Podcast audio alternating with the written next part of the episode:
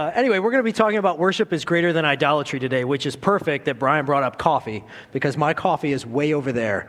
And I'm going to test this whole worship versus idolatry thing and, and, not, and not go over there halfway through the service and start drinking my coffee. So, um, as Brian said, my name is Mike Duggar. Um, I know a lot of faces out there, but there's a lot of faces I don't know. So I'll give you a little bit of insight into who I am. Um, I got yelled at the first couple services because I was going too far outside of the range here, so I'm going to try to stay in the middle. So just throw something at me if I get too far off the side.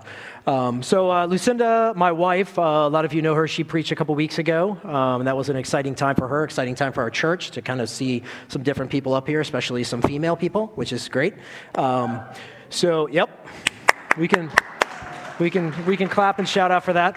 Um, so Lucinda and I have been married for a number of years, uh, 17, 18 years-ish now. We have four kids, uh, Estella, who's 11, Samuel, who's 9, uh, Alexandra, who's 7, and Elliot, who's 5. So we have our hands full on a regular basis. Or I should say, Lucinda has her hands full on a regular basis, and I get to go play at the firehouse for 24 hours. So uh, that launches me into the next part of this. Is uh, I uh, spent most of my professional life as a firefighter and paramedic um, down in Maryland. I've been doing that for uh, about 14 years now. So there's a lot of different things that I experience on a regular basis at work that. Uh, um, I don't really tell those stories a lot, so because some of them are pretty gruesome, some of them are pretty funny, um, but most of the time it's just kind of pointing toward a, a part of society that's kind of sad.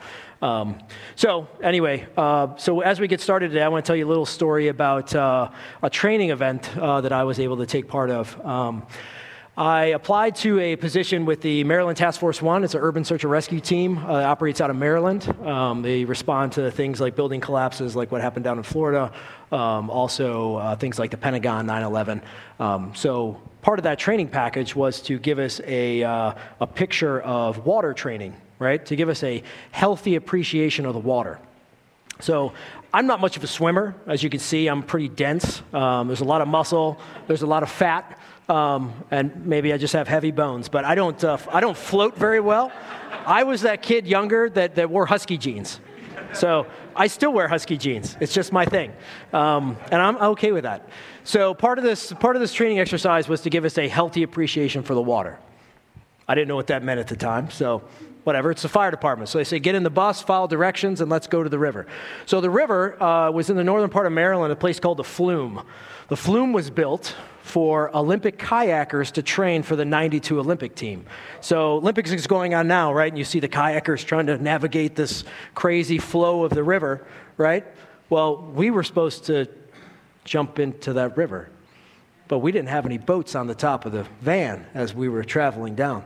So we didn't know what to expect. So we get there, our instructor kind of walks us through putting on this, all the stuff we need to put on the wetsuits and the flotation devices and our helmets.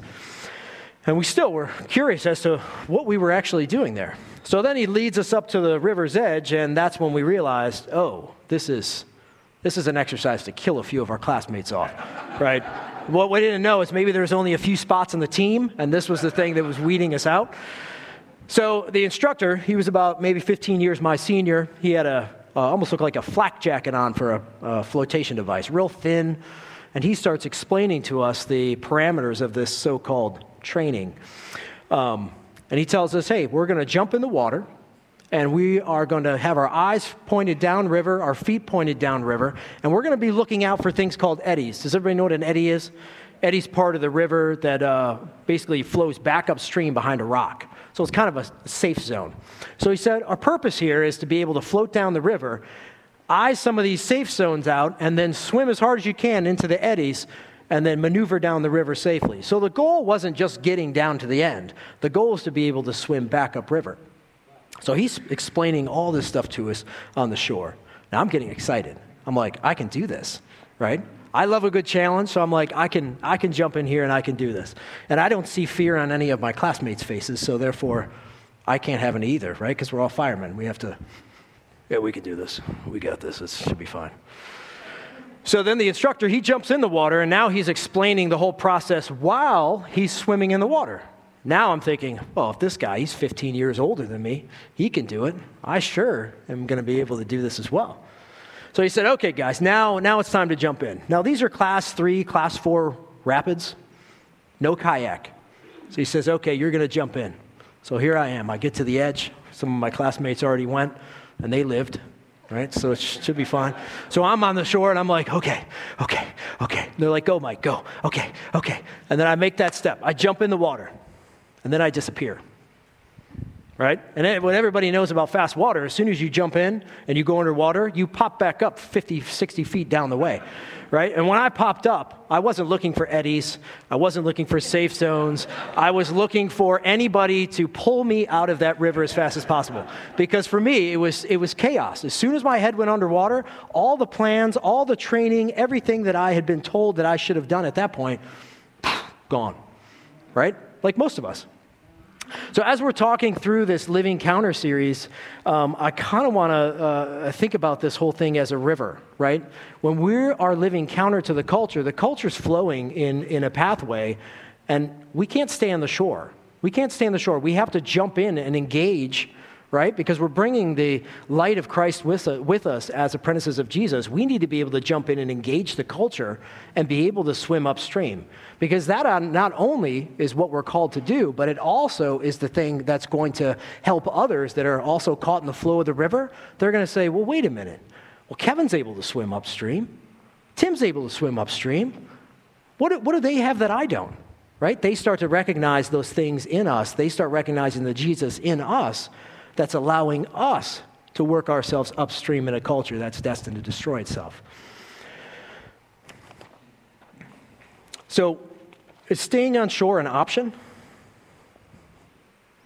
Can we stay on shore? No, we can't. We have to jump in. We have to be able to engage those things in and around us. We have to be able to step up and step into that living counter to the world, right? The world expects us to do that we should be, have anticipation to be able to jump into that with that same expectation.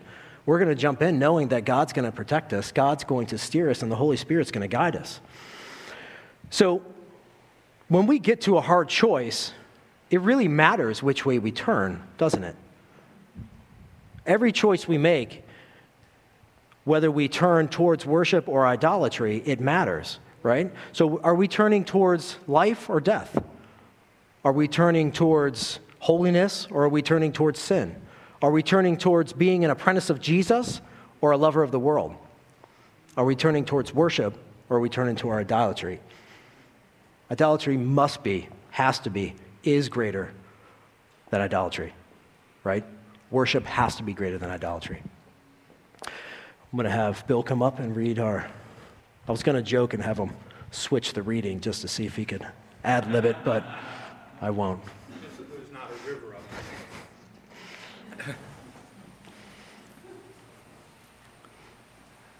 Do not lay up for yourselves treasures on earth, where moth and rust destroy and thieves break in and steal.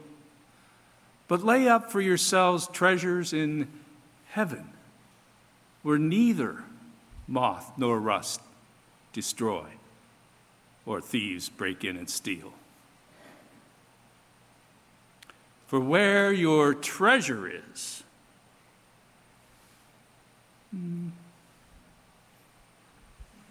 there your heart will be also. The eye is the lamp of the body.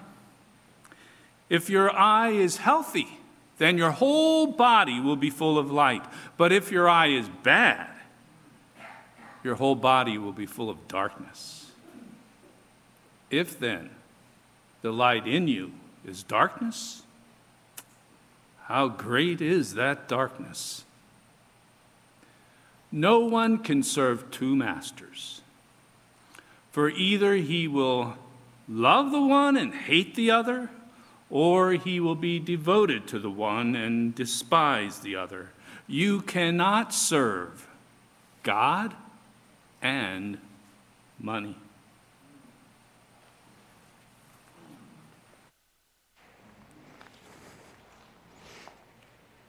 Thanks, Bill. Let's pray. Dear Heavenly Father, we thank you for your word. We thank you that Scripture tells us that it's not going to return void. We thank you that it has power, has weight in our lives. It corrects us, it um, encourages us, it steers us in the right direction, Lord. So I pray for the hearing of our word today, Lord, that uh, it would sink into our hearts and be able to be used um, by each one of us, Lord. That you would just remove barriers from our hearts to be able to hear your word today and to be able to put those things into practice this week um, and even today, Lord, as we're sitting here. So if there's anything that's blocking us from, uh, from hearing you or understanding you or following you, I just pray that you would just remove those things. Help our hearts to be open and just give us a time that we can worship. And I just uh, lift all this up to you. We thank you for this time together, and we just pray all this in Jesus' name. Amen. So, the series we're in, Living Counter, um, there's been a couple messages I just want to kind of remind us as we're thinking through today's worship is greater than idolatry. There's a couple uh, uh, topics we've talked about over the past couple weeks that we've been praying through, and you've heard from, from the pulpit here. Uh, this is greater than that. Truth is greater than lies. Commitment greater than preference. Love is greater than hate. Celebration greater than cynicism. Hospitality is greater than fear. And today we're going to wrestle through this idea of worship is greater than idolatry. So, as I was preparing over the past couple weeks, uh, Brian gave us this message, uh, these, these topics several weeks ago. And uh, to my detriment, I've just been kind of wrestling through this over the past several weeks. It's been good, but it's also been a lot of time to focus on one thing, and my brain doesn't work that way sometimes. So, anyway, this is what you get. Um, but anyway, uh, I, I kept thinking about these two words, worship and idolatry, and I kept coming to this image in my mind of a crossroads, right? It's pretty simple, simplistic for me. I'm a fireman, so just keep that keep that in your head. So I just needed something very simple to, to think about. So when I was looking at worship versus or greater than idolatry, I just kept thinking of a crossroads. Do I turn left toward worship or do I turn right towards idolatry? Is it simple? Is, this, is it as simple as that, though? Just making a, pointing our hearts toward a direction either way, pointing it towards worship or idolatry? I think there's a little bit more to it, right? The working of the Holy Spirit in our lives and the Spirit directing us. But you see, the more we are inclined to press into matters of worship, right, and holiness, guess what? The less likely we are to press into matters of idolatry. Isn't that true? Isn't the flip side also true? The more likely we are to press into, or the more we're pressing into idolatry, the more likely we are to not press into worship. So we have to make a choice, right? It comes down to choices. Every single day we make thousands of choices, and those choices either turn our hearts worshipfully toward a God that has created all things and loves us, or we make that choice to turn our hearts towards idolatry and away from Him. Amen? So, getting back to the text in Matthew, uh, this part of Matthew chapter 6 that we just read, these three parts, um, are kind of a bigger part of a series in Matthew from chapters 5 through 7, which talks about the Sermon on the Mount. So, the Sermon on the Mount, as many of you know, um, and as some of you don't, we'll just kind of briefly outline it.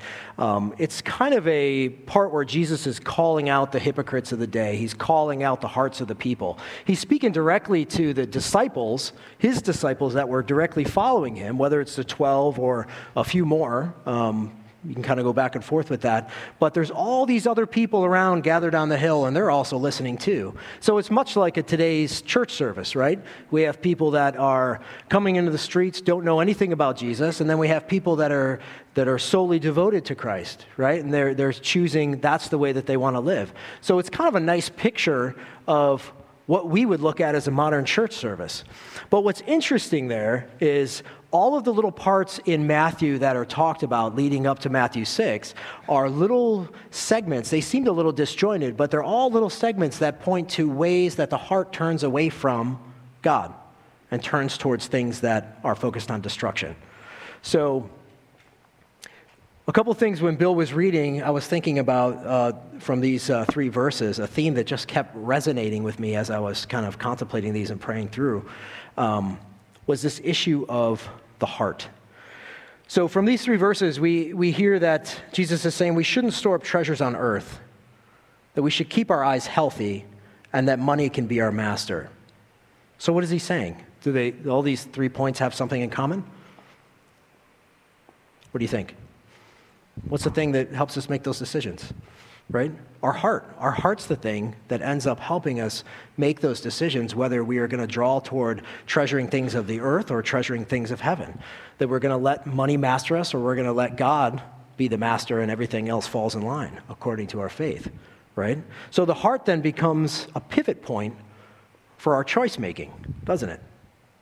So let's look at these verses about heart health, right? They're not going to talk about treadmills or running or doing good cardio, all right? It's, it's, it's in the Bible, so I've never read of a treadmill in the Bible, but. Uh, Matthew 12, 34, you brood of vipers, how can you speak good when you are evil? For out of the abundance of the heart, the mouth speaks. So let me ask you this. So if the heart is focused on godly things, the mouth speaks, right? The mouth should be speaking godly things, right? Because our hearts are focused on God. But what happens when our hearts are not focused on God and they're focused on evil things, like the verse is saying? Evil things, right? So, heart health becomes a huge role in how we understand which way to turn when we're looking at idolatry versus worship. Jeremiah 17, 9 says, The heart is deceitful above all things and desperately sick. Who can understand it? Isn't that crazy? Deceitful. Our hearts are deceitful. Do our hearts always want to seek after that which is selfish? I mean, let's be honest. I think that's, I think that's true in most of our cases. Our heart always wants to seek after the things that are easy. Our heart wants to seek after things that are selfish, that are not of the things of God, right? Because we're living in a fallen world, so our heart is always going to seek after evil if it's left unchecked, right? So, how do we keep our hearts in check? So, over this uh, uh, next uh, four hours, Brian? Four. four. Which is good because I have four points, so each is going to take about an hour uh, kids ministry, they know this, so they're bringing lunch for your kids. It's okay. Uh, we're going to talk about the truth about treasure, the truth about darkness, the true master, and the turnaround.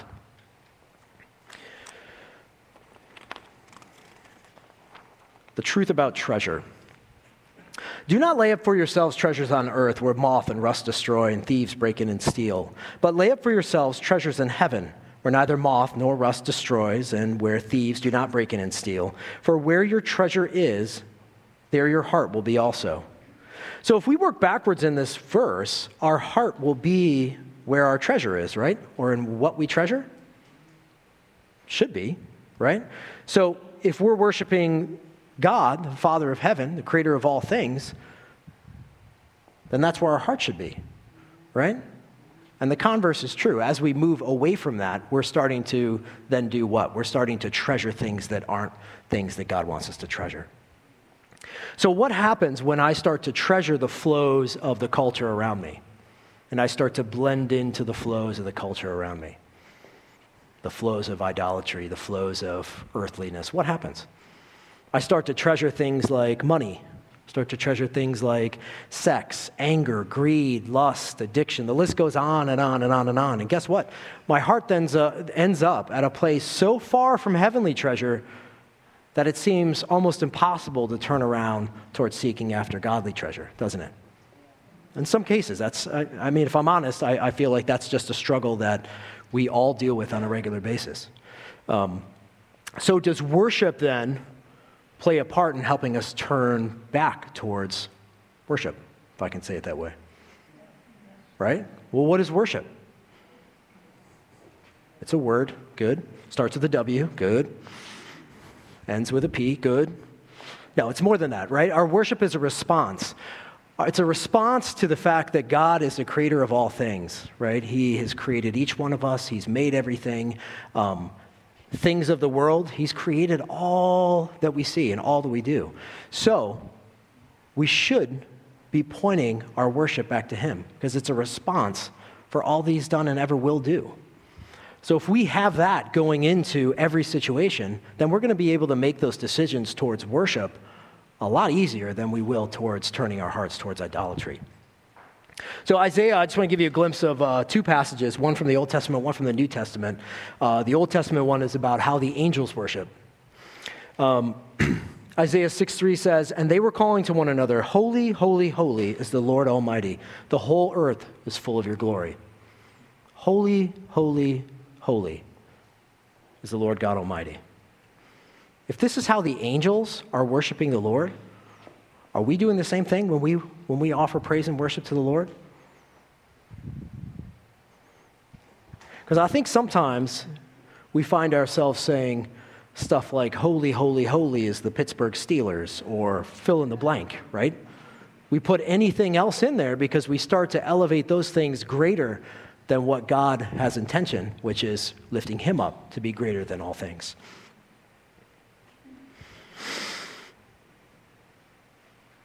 Are we treasuring God in worship or are we treasuring the stuff of idolatry? 1 Timothy 6 16 says, Who alone has immortality? Who dwells in unapproachable light? Whom no one has ever seen or can see, to him be honor and eternal dominion forever. Think about that for a minute. He dwells in unapproachable light. Does the stuff of idolatry dwell in unapproachable light? Does our money, bank account, our 401ks, our pensions, uh, all the things that we start to put stock in and weight in, did those things dwell in unapproachable light? They can all be burned up, right? Moths and rust destroy, thieves break in and steal. But the things of God, if we're truly treasuring Him and we're looking at the fact that He dwells in unapproachable light, He is the only thing that demands our full attention. He's the only thing. But yet, what do we do? We live contrary to that almost on a daily or hourly basis. I know I do.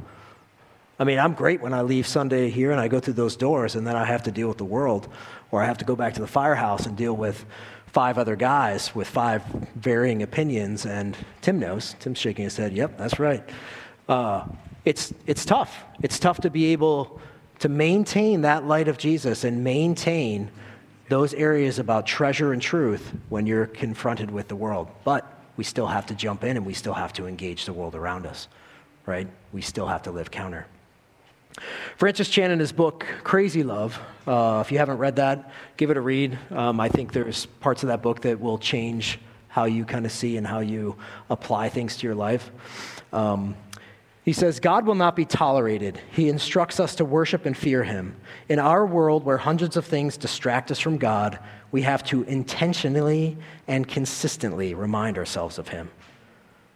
So, what's Francis saying here? He's saying that we have to be intentional, we have to be obedient, we have to have commitment to the Lord, and we have to jump in and engage things in and around us because that's what Jesus did, and that's what Jesus wants us to do right? Sometimes I think we forget the fact that we call the Lord of our lives, right? We call Jesus the Lord of our lives, but then we forget the fact that He's also the Lord of our finances, He's the Lord of our jobs, He's the Lord of every aspect of our lives our minds, our brains, our bodies. He's the Lord of all of those different things. So when we say Jesus is the Lord of our life and we're going to live intentionally toward Him with a heart pointed toward worship, we have to take all that comes with it, which means every aspect of us and how He's created us belongs to the Father, which is freeing and it's awesome. The truth about darkness. So, what happens when idolatry starts to steal our gaze away from God and away from worship? The eye is the lamp of the body. So if your eye is healthy, your whole body will be full of light. But if your eye is bad, your whole body will be full of darkness. If then the light is in you, uh, I'm sorry, if then the light in you is darkness, how great is the darkness? A lot of you remember that song that we sang to our kids when we were younger, or heard this when you were younger as a kid, but be careful, little eyes, what you see. Remember that song? Somebody want to sing it for me for those who don't know? No, I didn't have any takers. Yes, he got it. Right, be careful, little eyes, what you see. Be careful, little ears, what you hear. Be careful, little mouth, what you say. It's all about teaching our kids ways that we can engage the world around us, right?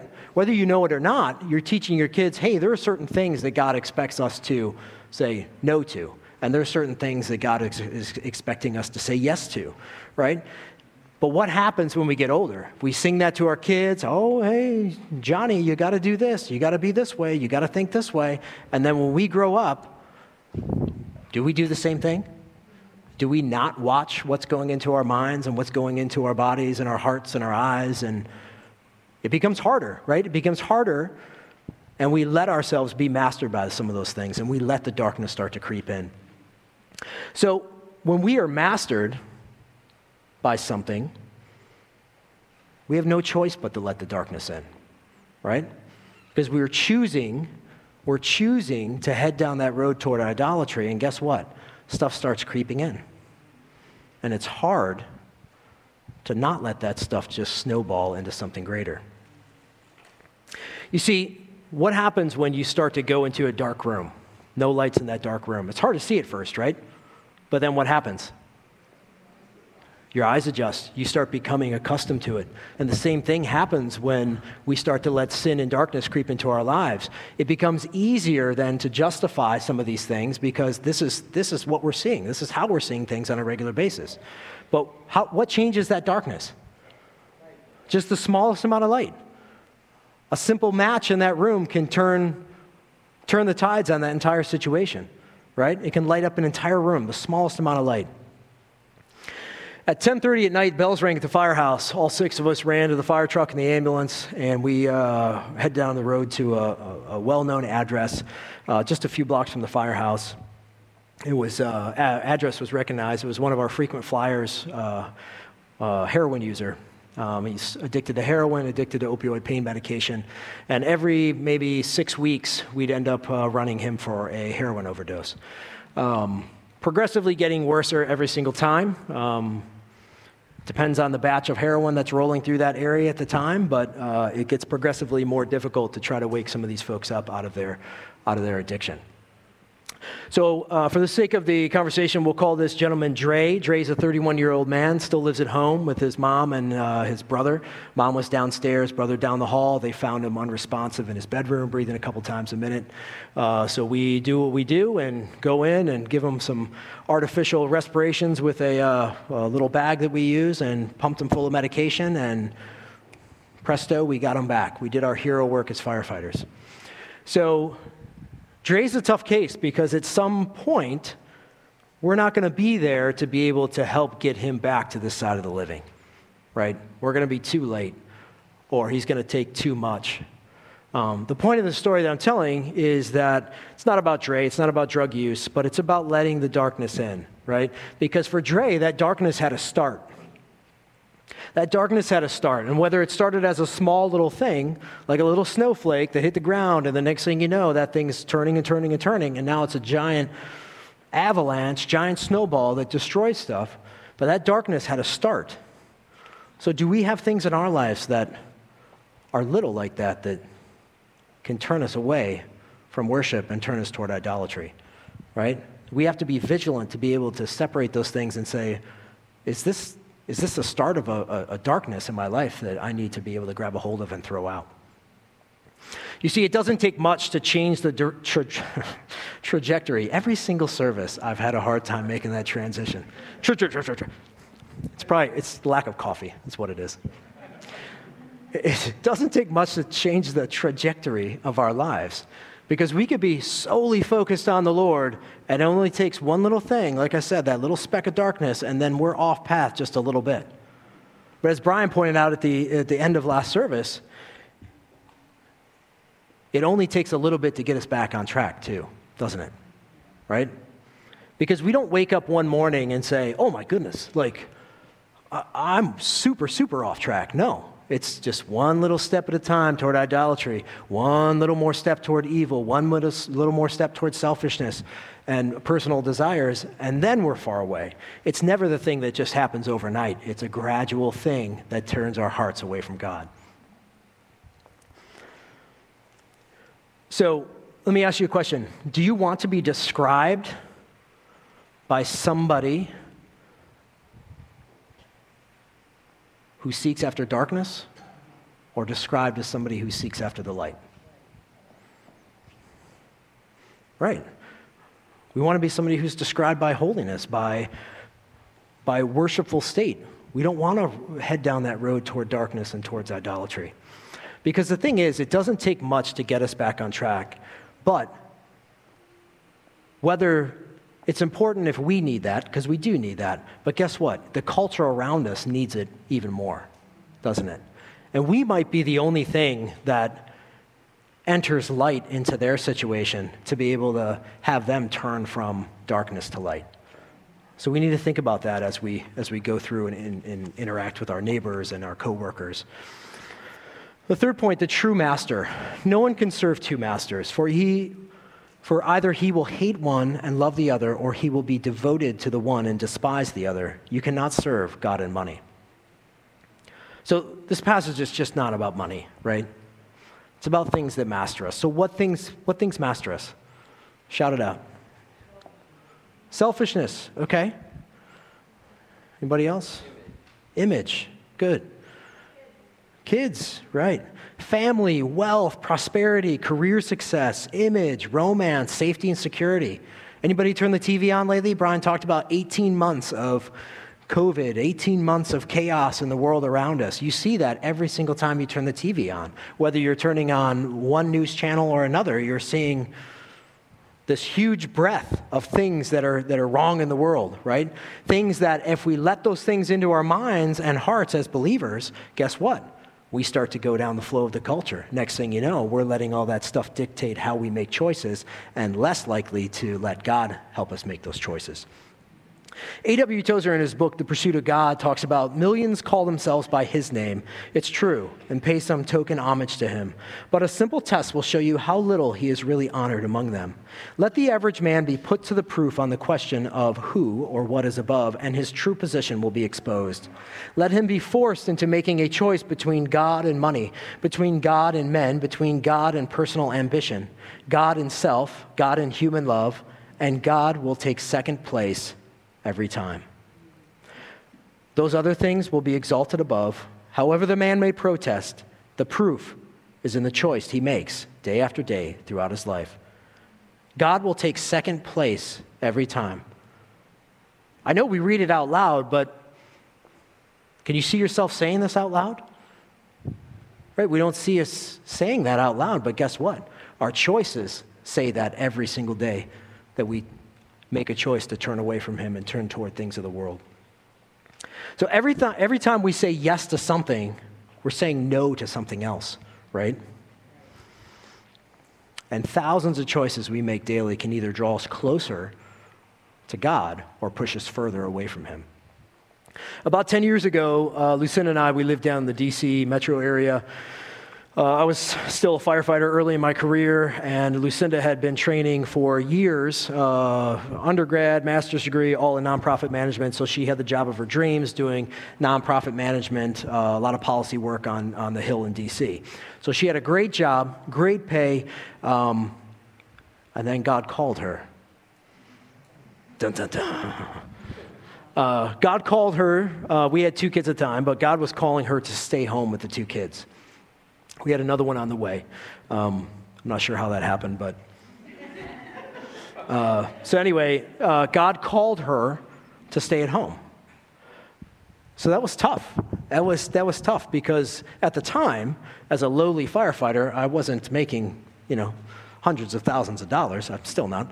Um, but Lucinda was making a great salary for us to live in that area, right? So giving that up would have been 70% of our income gone, right? So, how are we going to feed all these kids that God's given us? How are we going to, you know, how are we going to live? Put food on the table.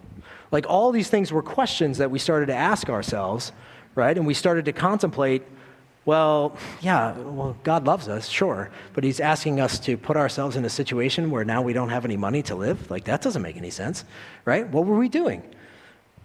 What were we doing? We were starting to master the things of the world, right? We were starting to say, okay, Lord, well, look at this money. Like, you're going to ask us to give up all this money? That doesn't make any sense. So, right before Lucinda finally put the, uh, the notice in to quit, it took her about two years uh, of her wrestling and us kind of talking through this. And uh, I was probably the one that caused the most trouble in that situation, as always. Um, but It took her two years, and finally she did it. Finally, she put her notice in. But just before she put her notice in, you know what happened? Somebody, somebody can tell me what. I heard it. She got a huge raise. Her boss gave her this ginormous raise. I know ginormous is not a word, but I'm using it. Uh, ginormous raise that couldn't really be ignored from an earthly perspective. We're like, ooh, maybe we need to stay. Maybe you didn't hear God as closely as you thought. And maybe we need to take this money and pay off student loans and buy a new car and, you know, whatever, right? Money was the thing that Satan was using at that time to turn our hearts away from God, right? Because if we heard a clear calling from the Lord saying, step out in this way, and we chose not to do it, what are we doing? We're making a choice not to follow the Lord. We're making a choice pointed towards idolatry and less towards worship. Now, would God have loved us if we had taken the money? Sure. We didn't take the money, by the way. It was a long road of, of poorness that we went down. No, I'm kidding. I'm kidding. No. We lived very richly because God provided. Um, but sure, He would have loved us, but we would have missed out. If we had taken that money, we would have missed out on a huge blessing that He had for us, a huge plan that He already had put in place of moving us up here and uh, just doing things in our, our spiritual lives that we weren't able to do where we were. So it was just an amazing opportunity for us to just say, okay, Lord, we're going to trust this and from the earthly standpoint, it didn't make any sense losing 70% of our income. But that's what he wanted. You see, simply knowing the truth is not living the truth, right? We knew we had to do the right thing, but guess what? We could have easily chosen not to, but we chose to, to, if I can say that. And we did. And he honored that, which is awesome. Point four, the turnaround. So, what happens when we find ourselves caught in the flow of the culture around us and we become looking like the culture around us, making decision like the culture makes towards idolatry and less towards worship? What happens? What do we do?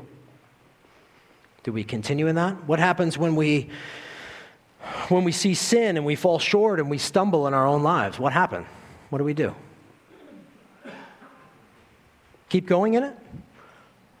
Press into idolatry and, and follow the flow of idolatry until it, it, it crashes, and then we say, oh man, that wasn't the right way. No. So what do we do?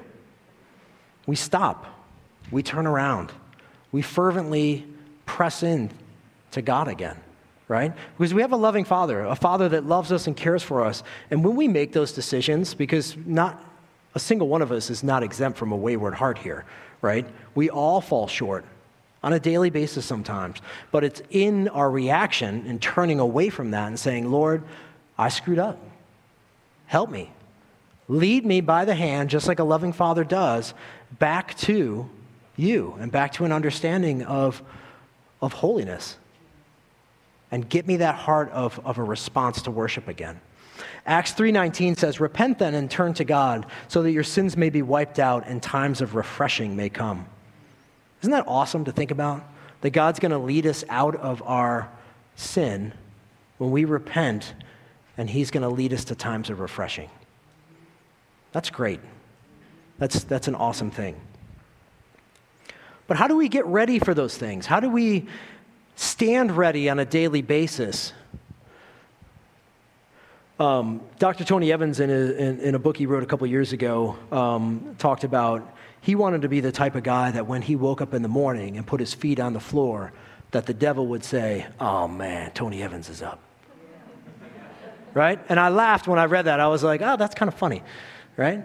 But that's the amount of readiness that we need to have every single day when we get out of bed. We need to step forward and say, That's right, I'm ready to start this day. I'm ready to enter in what God has for me, and I'm ready to step towards ideas of worship over idolatry. We're not going to do it in our own strength. We only do it in the power of the Holy Spirit. But if we wake up every single morning with anticipation that the Spirit's going to work, that's our true power. So, Ephesians 6, uh, a couple, couple verses to talk about how we can prepare ourselves for readiness. Ephesians 6:11 talks about putting on the full armor of God so that we can take a stand against the devil's schemes.